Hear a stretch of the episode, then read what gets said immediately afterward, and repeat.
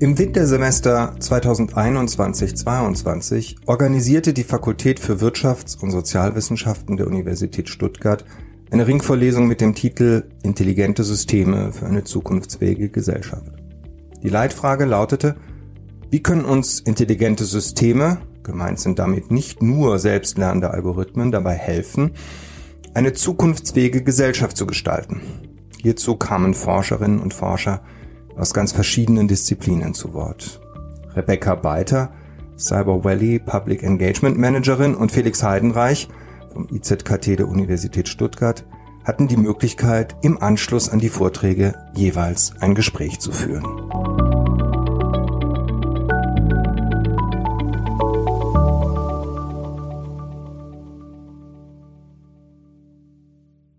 Politische Systeme werden in der Regel nicht als intelligent wahrgenommen. Das ist keine Aussage von mir, sondern mit diesem Satz begann der Text für die Ringvorlesung von Professor André Bechtiger. Also die Frage heute ist, wie intelligent kann Politik bzw. das politische System wirklich sein? Aus meiner Sicht ist das eine total spannende Frage, weil ich selbst ja bei Cyber Valley arbeite, also an einem Forschungskonsortium für künstliche Intelligenz. Und ein intelligentes System ist aus meiner Perspektive quasi etwas, was mit Technik, mit Informatik, mit künstlicher Intelligenz zu tun hat. Mit unserem Gesprächspartner heute aber bekommen wir da eine ganz andere Perspektive auf das Thema intelligente Systeme.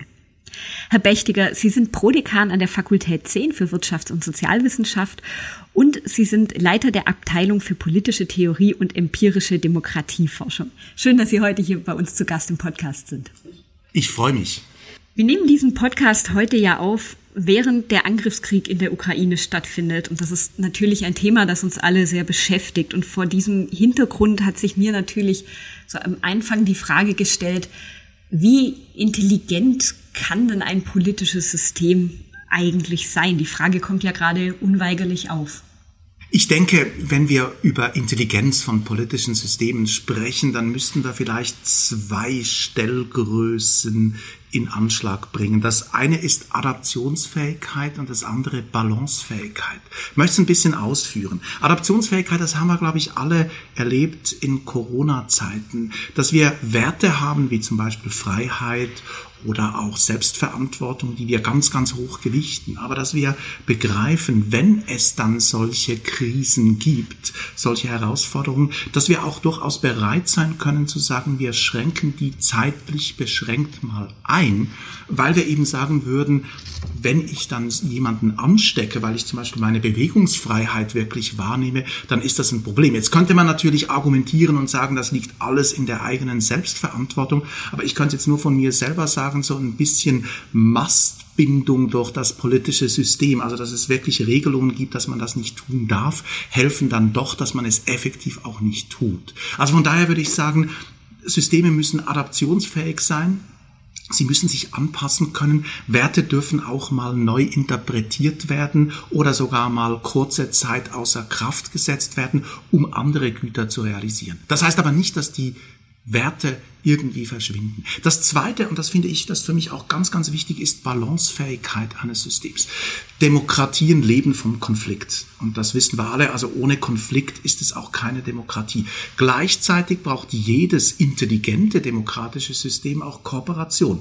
Und das müssen wir irgendwie ausbalancieren. Und ich möchte hier ein Beispiel geben, weil ich denke, das deutsche System hat ein sehr intelligentes Designelement eingebaut ins repräsentative System, um Konflikt und Kooperation auszutarieren, den Vermittlungsausschuss. Weil was der tut, der vermittelt ja zwischen Bundestag und Bundesrat, ist aber besonders relevant, wenn es Konflikte zwischen Regierung und Opposition gibt und die Opposition die Mehrheit hat in den Ländern und dann Entscheide der Regierung blockieren kann. Und jetzt kann man schön zeigen, dass dann im Bundestag, das ist die Konfliktarena, aber wie kommt man dann weiter? Dann könnte man einfach sagen, man hat dann kein Ergebnis. Jetzt der Vermittlungsausschuss tut zwei Dinge sehr intelligent. Auf der einen Seite wird das politische Personal, diejenigen, die Akteure, die dort sind, die sind so bestückt, dass sie kompromissfähiger sind als andere. Also das ist deren Qualität und die kommen in der Regel auch zu einem Kompromiss. Das zweite Element ist, dass Bundestag und Bundesrat zu diesem Kompromiss, wenn die den gefunden haben, nur Ja oder Nein sagen können. Also die können den nicht noch einmal aufdröseln.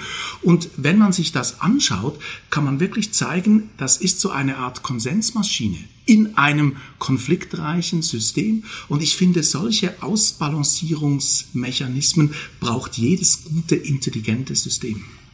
An der Stelle haben wir jetzt schon einige Kennzeichen für ein intelligentes System aus Sicht der Politikwissenschaft geklärt, nämlich einerseits die Adaptionsfähigkeit, andererseits, und das finde ich sehr spannend, die Fähigkeit, einen Kompromiss zu finden. Wenn man das auf ähm, die Technik übertragen würde, ist ja auch quasi den Mittelweg und Strukturen in Daten zu finden, etwas, was ein intelligentes System ausmacht. Was kennzeichnet denn außer diesen Dingen, die Sie gerade schon genannt haben, ein intelligentes politisches System? Also ich würde vielleicht mal ein bisschen grundsätzlicher beginnen, was tut eigentlich ein politisches System? Und das kann man, würde ich mal sagen, auf eine gewisse Art und Weise auch normativ bestimmen, dass man sagen kann, jedes demokratische System erfüllt drei Funktionen. Es macht Inklusion, also Beteiligung von Bürgerinnen und Bürgern. Es hat kollektive Willensbildung und es hat kollektives Entscheiden.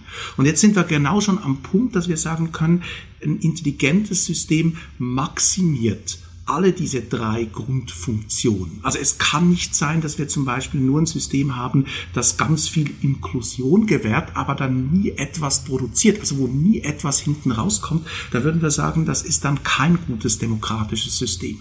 Oder wenn wir ein System haben, wo die kollektive Willensbildung extrem eingeschränkt ist, also zum Beispiel, wo man sagt, man macht nur Abstimmungen und diskutiert das gar nicht aus, ist auch nicht ein intelligentes System. Und da wären wir beim zweiten Punkt, wir brauchen geeignete Institutionen, Funktionen und Praktiken, die diese Funktionen erfüllen können oder maximieren. Und so eine Überlegung ist, dass eben nicht eine Praxis, eine Institution alle diese Funktionen auf einmal produzieren kann, sondern dass wir so einen Pluralismus von Praktiken und Institutionen brauchen, um letztlich all diese Grundfunktionen zu erfüllen. Bevor wir diesem Pluralismus der Methoden und Praktiken noch weiter nachgehen, würde ich gerne noch kurz den Fokus stellen auf eine Praxisform, die im Zentrum ja auch ihrer Forschung steht, nämlich die Deliberation. Bin mir nicht sicher, ob alle in Deutschland den Begriff schon so klar vor Augen haben. Vielleicht können Sie uns noch mal einleitend erklären, was Deliberation eigentlich genau meint. Die aktuelle Forschung definiert Deliberation ganz einfach und dann vielleicht doch wieder komplex. Also man kann sagen, Deliberation ist Gründe angeben und einander zuhören. Ich würde vielleicht noch ein drittes Element hineintun, gerade wenn es jetzt um intelligente Systeme geht, nämlich das kritische Hinterfragen von Gründen. Jetzt können wir sagen, wenn wir Gründe angeben, und das ist, glaube ich, das große Missverständnis bei vielen, dass viele dann denken, dann muss man fast philosophische Gründe angeben. Deliberation ist eigentlich so etwas wie ein Philosophieseminar. Aber ich würde sagen, definitiv nicht. Gute Gründe können auch Erfahrungen sein, die eingebracht werden. Also für mich sehr beeindruckend war vor einiger Zeit in Kanada, wo indigene Gruppen vor Gericht gegangen sind, um Land zurückzufordern. Und dann hat das Gericht, was jedes gute Gericht tut, gesagt, ja, da müssen Sie aber Gründe vorlegen. Und diese indigenen Gruppen haben gesagt, sie haben keine Gründe, sie haben nur eine Geschichte, warum ihnen das Land gehört. Und das Gericht hat akzeptiert, dass die Geschichte ein Grund ist. Und in dem Moment sind wir bei einem Pluralismus von unterschiedlichen Gründen, die wir angeben können. Also Gründe angeben heißt nicht, dass ich das philosophisch begründen muss, sondern das können auch Erfahrungen sein, die man einbringt. Das Gleiche gilt für Zuhören. Zuhören heißt nicht, dass wir mit, dass wir uns unbedingt näher kommen müssen oder sollen, sondern es kann auch gut sein, dass wir am Schluss von gutem Zuhören, dass wir uns wirklich intensiv mit einer anderen Position auseinandergesetzt haben, sagen würden, nein, definitiv nicht. Und sogar unsere Meinungen nach der Diskussion polarisieren und nicht in die Mitte bewegen.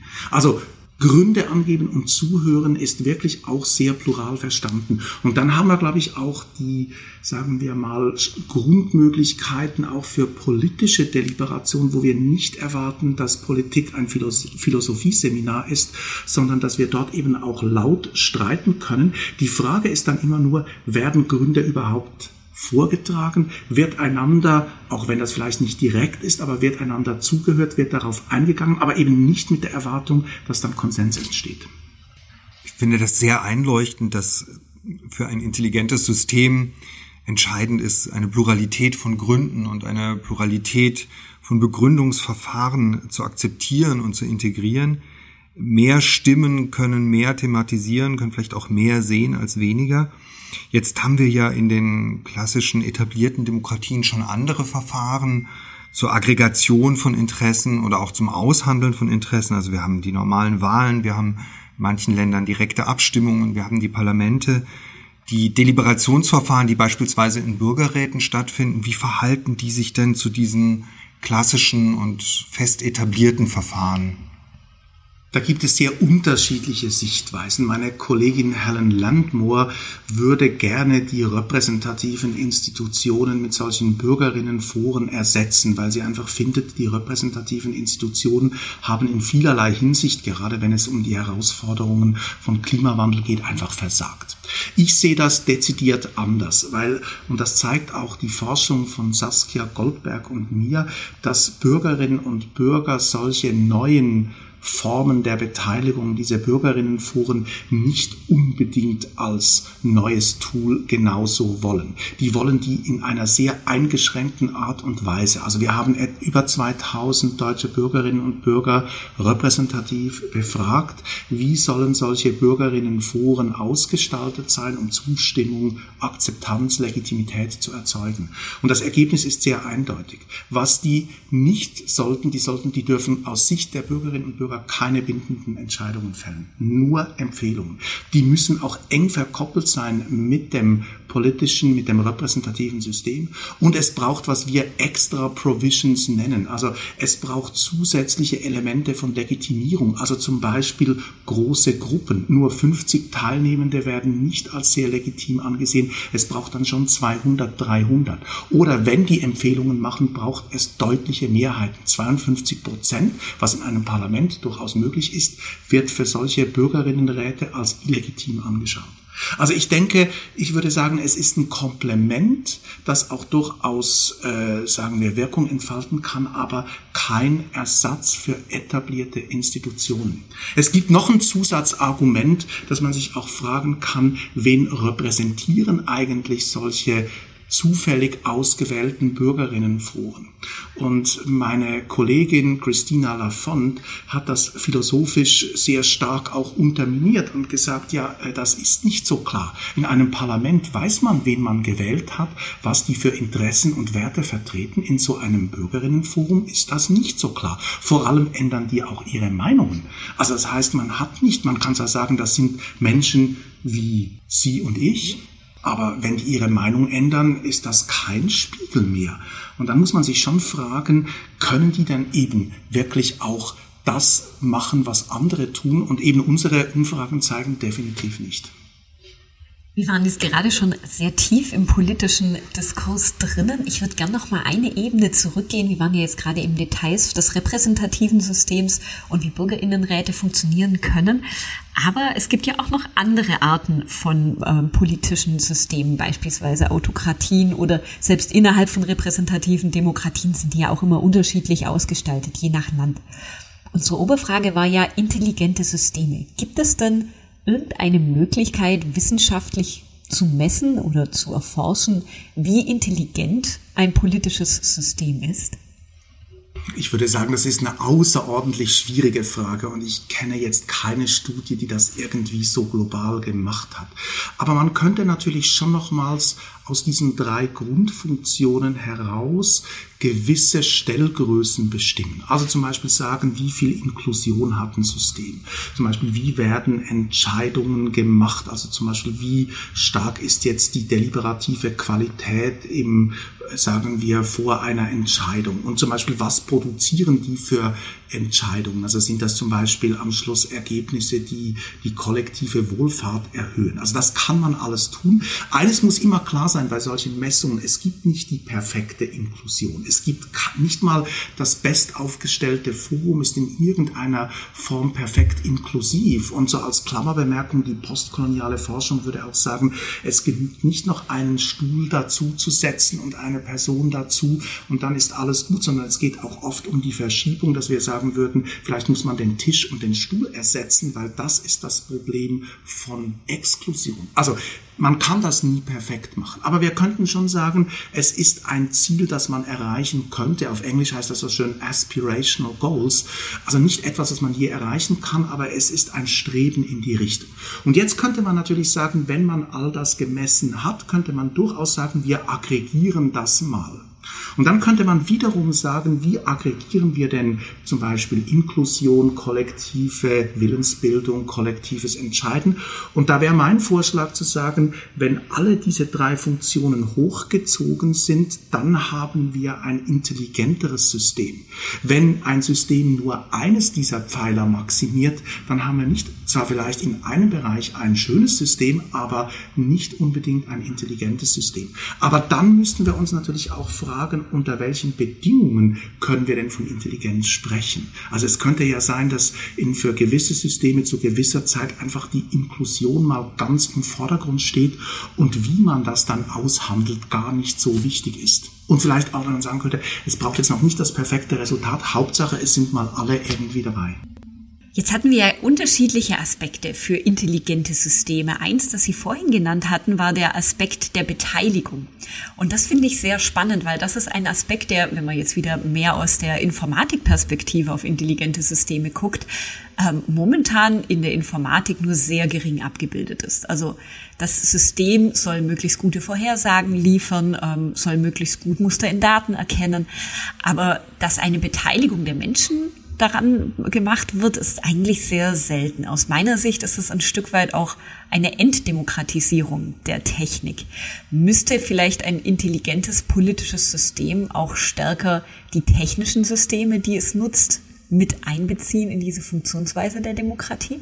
Ich finde das eine hochspannende und hochrelevante Frage und meine ganz einfache Antwort wäre natürlich ja, aber die Frage, und dann wird es auch schon schwieriger, ist, zu welchen Aspekten sollte Teilhabe passieren? Also ich würde immer sagen, wahrscheinlich eher über die Rahmenbedingungen, also was man vielleicht damit nicht erreichen sollte. Aber es ist schon so, ich meine, es gibt zum Beispiel in der Schweiz auch, oder es wird jetzt wahrscheinlich mal eine Abstimmung geben, ob man, das ist noch gar nicht irgendwie etwas mit algorithmisch, sondern ob man E-Voting, ob das überhaupt eingeführt werden sollte, weil da gibt's natürlich schon Sicherheitsaspekte, die bis heute ungelöst sind.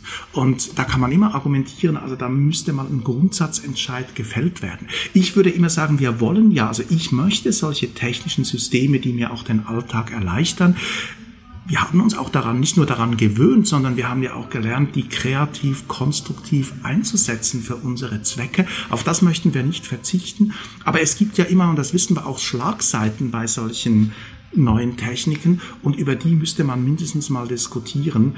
Ich würde sagen, es würde auch schon ausreichen, wenn man eine gute öffentliche Debatte darüber hätte oder sich Parlamente mit solchen Fragen mal gründlich auseinandersetzen und eben vielleicht mal kritisch hinterfragen, was solche Tools tun und auch was sie tun dürfen. Also ich hätte immer noch panische Angst, wenn man zum Beispiel jetzt irgendwo einwandert und dann würde man einfach ein System letztlich sagen, ob man passfähig ist oder nicht. Also da würde ich immer sagen, obwohl wir auch wissen, dass Street-Level Bureaucrats, also diejenigen, die das in diesen Ämtern tun, dass die auch Schlagseiten haben, aber der Mensch ist mir immer noch lieber als ein Algorithmus, der das bestimmen würde. Und da würde ich sagen, da müssten wir uns darüber unterhalten und diskutieren, wo ist die Grenze. Also das heißt nicht, dass das unterstützend sein kann, aber dass wir sagen würden, da muss noch mal ein Mensch draufschauen. Das ist jetzt sehr spannend, denn viele dieser Punkte waren ja auch Teile dessen, was die Europäische Kommission im Vorschlag zur Regulierung von künstlicher Intelligenz gebracht hat. Und wenn ich gerade so unser Gespräch durch den Kopf gehen lasse, ich glaube, neben diesen genannten Pfeilern ist dann der Pfeiler der Transparenz auch ein sehr, sehr wichtiger für ein intelligentes System, denn die Schwarmintelligenz und die oder die Intelligenz der Masse der vielen Einzelnen kann ja nur genutzt werden, wenn sie überhaupt Einblick darin haben, wie das System funktioniert. Und ich glaube, das lässt sich sowohl auf Demokratie als auch auf Technik übertragen. Absolut, aber wir müssten uns natürlich eben auch fragen, für intelligente politische Entscheidungen brauchen politische Akteure manchmal auch Intransparenz. Also natürlich immer nur unter der Bedingung, dass das System nicht korrupt ist. Aber wenn man die immer alles in der Öffentlichkeit machen lässt, dann ist die Gefahr einfach groß, dass man Grandstanding macht, dass man sich gar nicht intensiv mit, sagen wir, anderen Meinungen, auf andere Meinungen einlässt, dass man auch nicht bereit ist, sich selber zu hinterfragen oder zu, zuzugeben, dass man das nicht alles weiß. Und deshalb würde ich sagen, intelligente Systeme haben viel Transparenz, lassen aber auch nicht öffentliche Räume zu, wo sich Akteure mal in aller Ruhe treffen können, um Brainstorming zu machen, um ihre Probleme, ihre Widersprüche zuzugeben, offen zu legen. Und ich würde sagen, also man kann nicht intelligente Systeme einfach nur am Transparenz messen. Es braucht, wie ich auch schon gesagt habe, Balancefähigkeit. Es braucht beides. Ganz herzlichen Dank. Und das war diese Folge in unserer Podcast-Reihe.